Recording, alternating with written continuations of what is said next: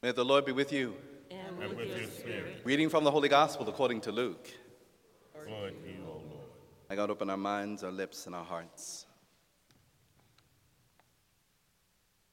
When the days were completed for their purification, according to the law of Moses, they took him up to Jerusalem to present him to the Lord, just as it is written in the law of the Lord. Every male that opens the womb shall be consecrated to the Lord, and to offer the sacrifice of a pair of turtle doves or two young pigeons, in accordance with the dictate in the law of the Lord. Now, there was a man in Jerusalem whose name was Simeon.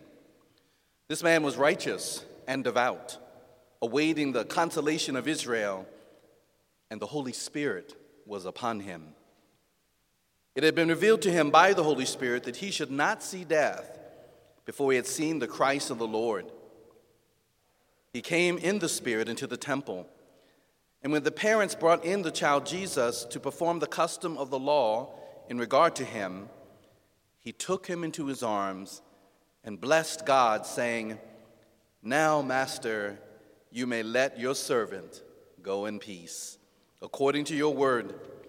For my eyes have seen your salvation, which you prepared in the sight of all the peoples, a light for revelation to the Gentiles and glory for your people Israel. The child's father and mother were amazed at what was said about him. And Simeon blessed them and said to Mary, to Mary his mother, Behold, this child is destined for the fall and rise of many in Israel, and to be a sign that will be contradicted. And you yourself a sword will pierce, so that the thoughts of many hearts may be revealed. There was also a prophetess, Anna, the daughter of Phanuel of the tribe of Asher. She was advanced in years, having lived seven years with her husband after her marriage, and then as a widow until, until she was 84. She never left the temple, but worshiped night and day with fasting and prayer.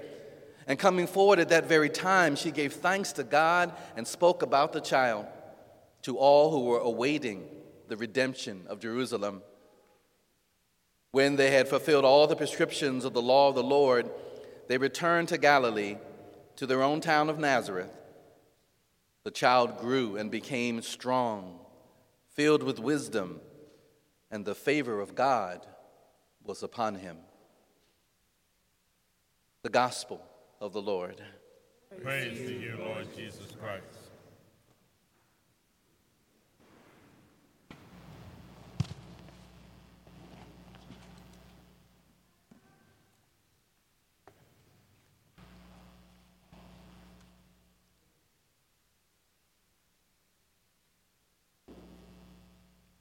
Simeon said, Lord, now you can just let your servant go in peace.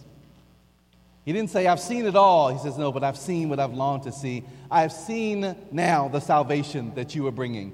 That's what, that was his reaction when he met Jesus. I can die in peace now.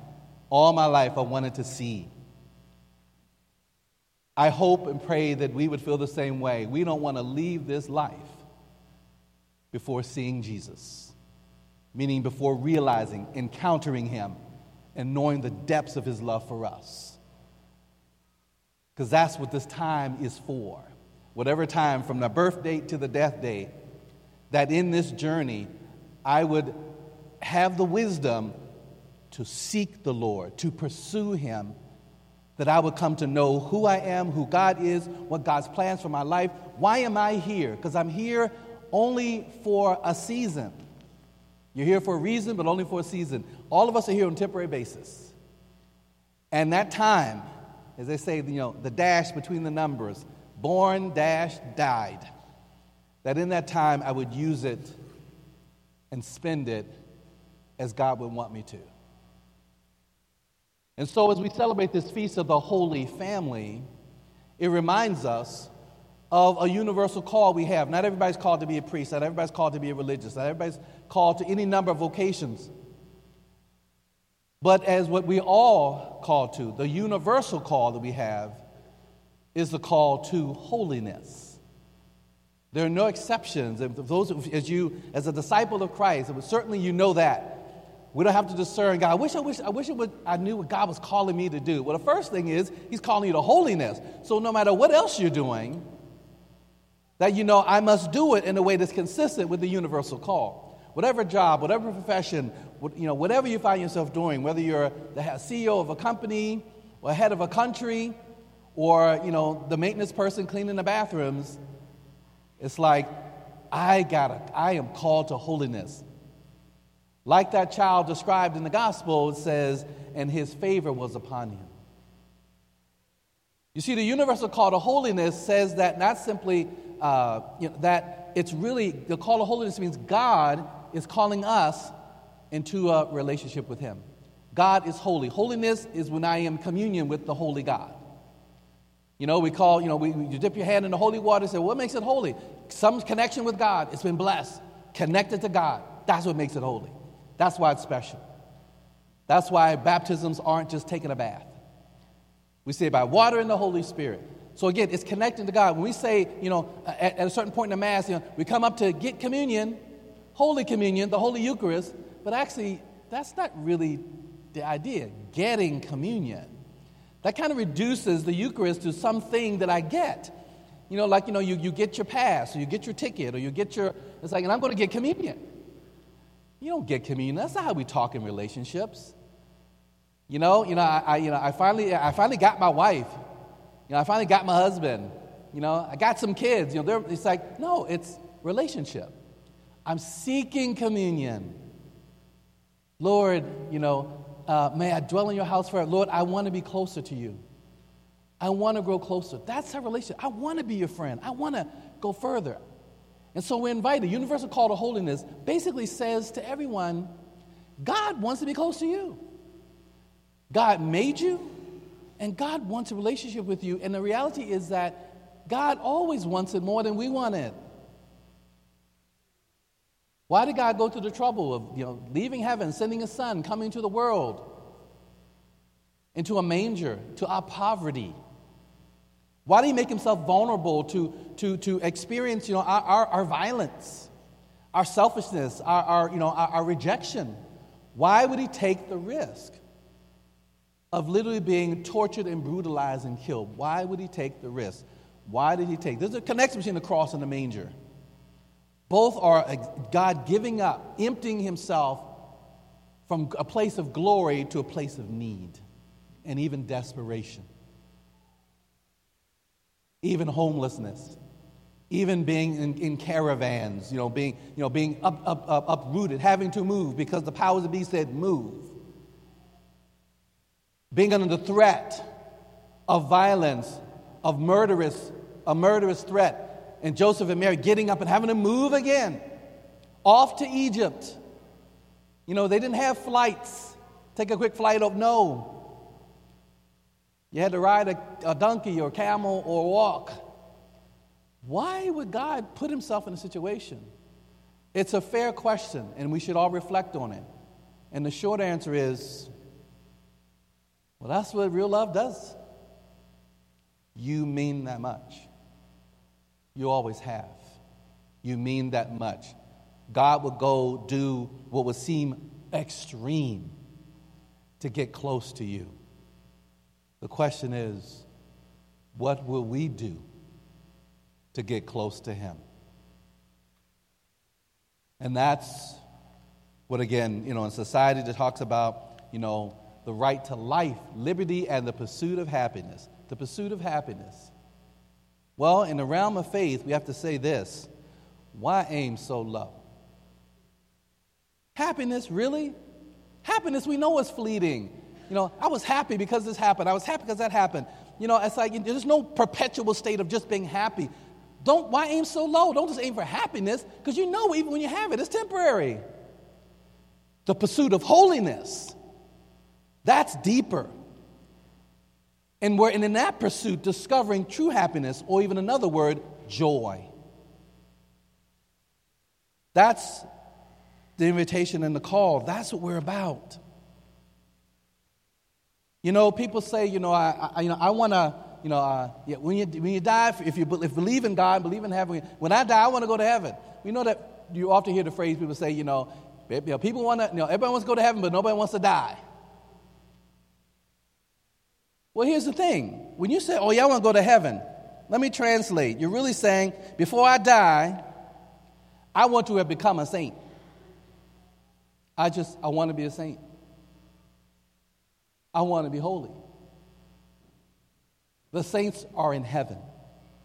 There are no non saints in heaven. I want to be among them. When the saints go marching in, I want to be among that number when the saints go marching in. Well, you do or you don't. But that's for, again, that's what the Word of God causes us to, moves us to examine my own heart. Where am I? Do I want to be a saint? You know, we celebrate the saints, we put them in stained glass windows, we pray for those who are people of heroic virtue and, and, and, and, holiness, and we've had those banners up, you know, that, you know, that let's pray for them that they may one day be recognized as a saint so the world can imitate, could know about them and imitate their example. Yeah, we want to emulate them. You know, if somebody comes to confession and, and sometimes people feel the need, and I understand it, you know, you know, guilt or shame, you know, makes you do these things, but you know, they feel the need to give a quality. Sometimes uh, give a, a, a, a, uh, what's the word? A, um, uh, it'll come back to me. Um, a disclaimer.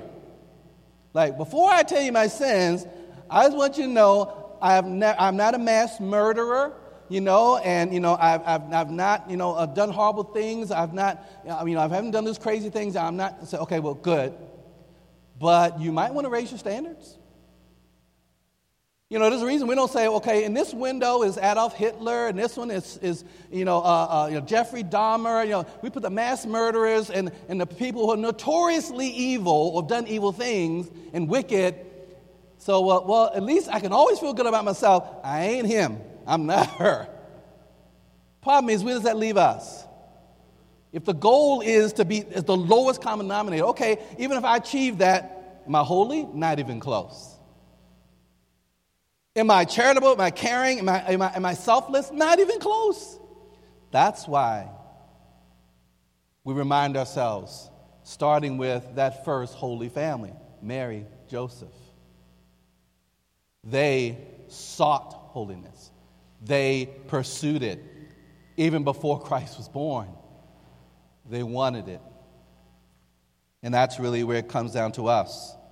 As we celebrate the Feast of Holy Family, Again, keep in mind that holy families are made up of individual family members who have decided that the pursuit of holiness is a most worthy endeavor. The pursuit of holiness. You see, how does a family begin this pursuit? Well, I'll tell you how they don't do it by accident. The pursuit of holiness is not something that happens by accident.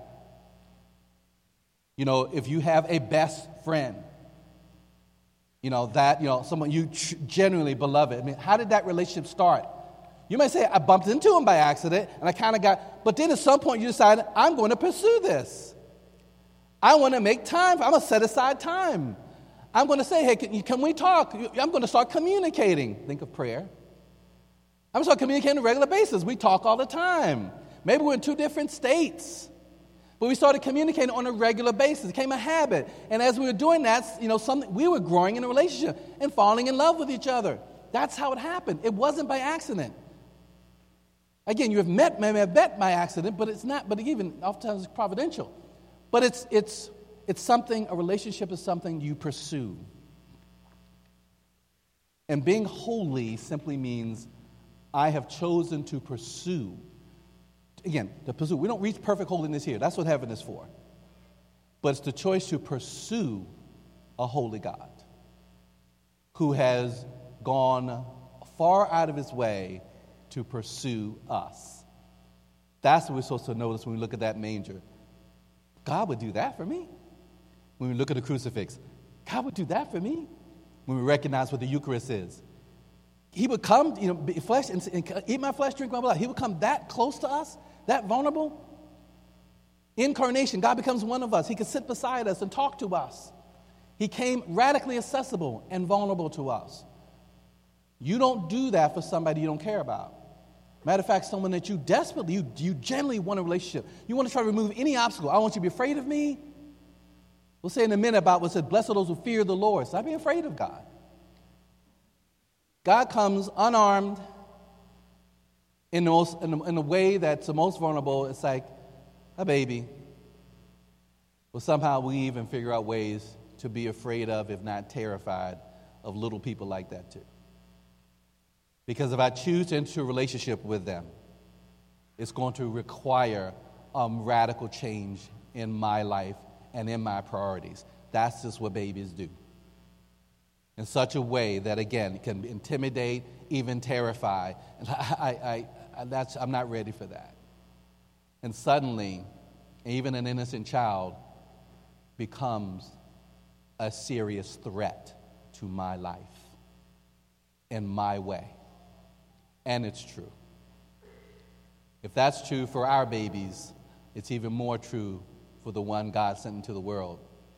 Yes, to truly accept Him and to love Him is going to mean a major change in my life, in the direction of my life, in the meaning of my life, and the purpose of my life.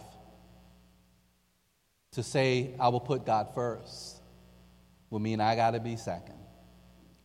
You know, there's a bumper sticker I saw, you know, God is my co pilot. Oh, that's cute. Wait a minute. If God is your co pilot, switch seats. How, how, how, how audacious is that? I will drive God around. I will take him. Lord, I will show you the way to go. No, no, no, I'm the way. And I'm the truth. And I'm the life. Let me drive. Let me lead. And anybody who takes that seriously will have to pause and say, in my life, who's leading, who's driving, and even, I know what I, even when I know what I profess to believe, in fact, am I really living that? Or am I afraid to seek first the kingdom of God and his righteousness and trust that God is going to take care of everything else? The invitation still stands. That's why we celebrate this feast. How do you become a holy pursuit? Uh, how does a fan begin this pursuit of holiness? Not by accident. Like any genuine pursuit, it begins by two things wanting it and willing it. In the end, it's, it's you know, Christianity is not for those who need it. It's for those who want it. Any relationship, it's do you want it? And for some people who have not yet understood it or really met Christ encountered Christ, it's like, uh, I don't know, I, I, think I'm good. I'm, I'm good. I, I don't, it's not a passion of mine, no. We celebrate the passion of the Christ, God's passion for you, but I don't really share that. It's not a passion yet. But what you will find is that with, with all the saints, they had that passion. But they didn't come acquire it themselves. That was a gift. So if you realize that the right thing, and, I, my head tells me that God, trusting God and following God's way can't be bad. It ultimately will lead to where I'm supposed to be, to ultimately lead me to that happiness and that, and that peace. As St. Augustine said, Lord, you know, later have I loved you, and he said, But you know, my heart has been restless until it rested in you, until I found you. And that's what Simeon was saying. Finally, my whole life, I'm an old man, but finally I found you. And I realized it.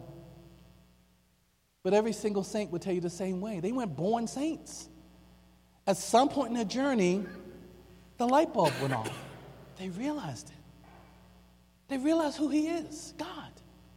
They realized He's the creator of my, of my being, my body, my soul. He knows better than anybody else the longings of my heart. And nobody else more than Him can fulfill it. Nobody. It's when that revelation happens that we start to reassess and say, you know what? Yeah, it's time to give up the keys. It's time to give up the will. I'm going to let Him drive and see where He takes me. Because that saying, God is good all the time, and all the time God is good, well, lo and behold, it's actually true. It's easy to say, but much harder to believe. When I believe it, I will find that again. You ask the average person, what's the opposite of love? They may say hate. Biblically speaking, you can easily argue that the opposite of love is fear. Many people know of God and they know the right thing. They were raised a certain way, but I, am afraid to, because the more and more you get to, you realize He really asked for everything. and especially my trust. And that has a lot of repercussions about my plans for life and what I want to do and who I want to do it with, whatever. So I said by it starts by wanting it and then willing it by deliberately fostering a relationship with Christ. You see, one of the most famous Christmas songs is Joy to the World. Well, for us, joy isn't feeling, isn't just a feeling. Joy is a person. And holiness is discovering that person and pursuing him with all your heart. Again, ask any of the saints. Ask those saints to be. They discovered him and then pursued him. You know, as I said, you know, hap- uh, uh, happiness, again, why aim so short, so, so low? Religion without relationship, I say it all the time, is simply rites and rituals that don't have the power to save or sanctify anybody.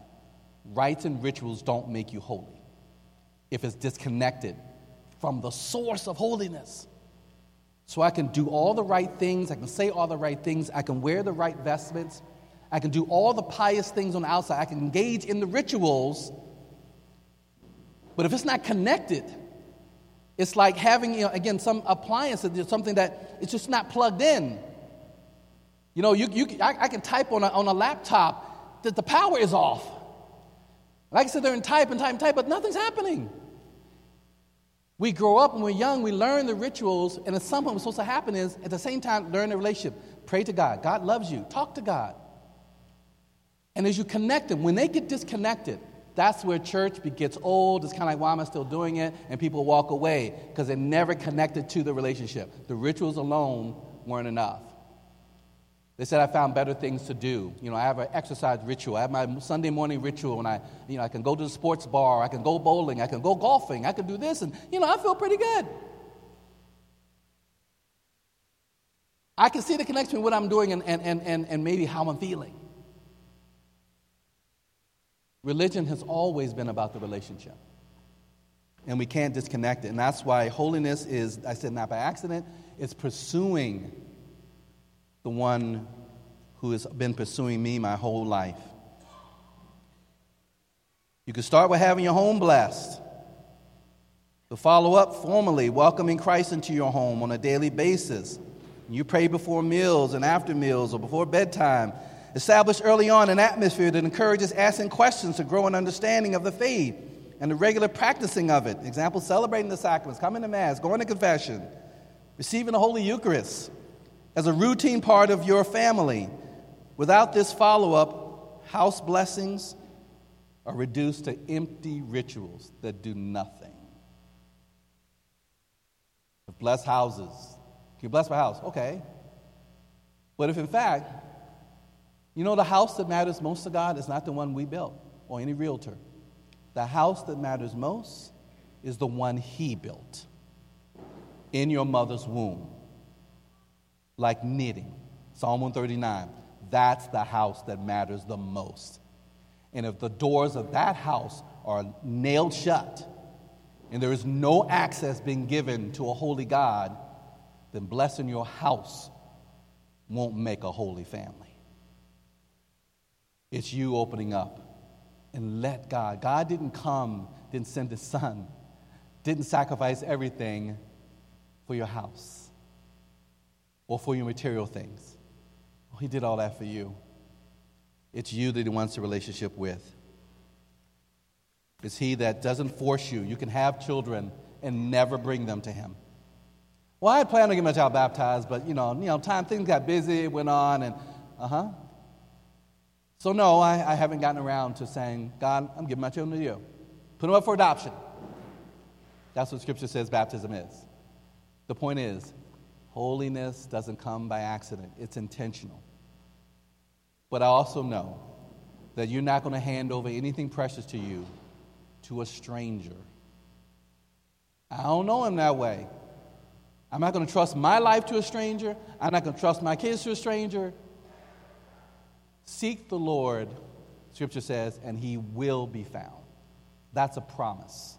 Doesn't just say, wait for him to come. It says, pursue him. That's a sign that you want the relationship. Seek Him, and He says, You will find me. Don't just be passive, get intentional. Today's scripture says, Let the word, let the word of Christ dwell in you richly. It says, Let. Let it. Let it. Make it easy. Let it dwell in your heart.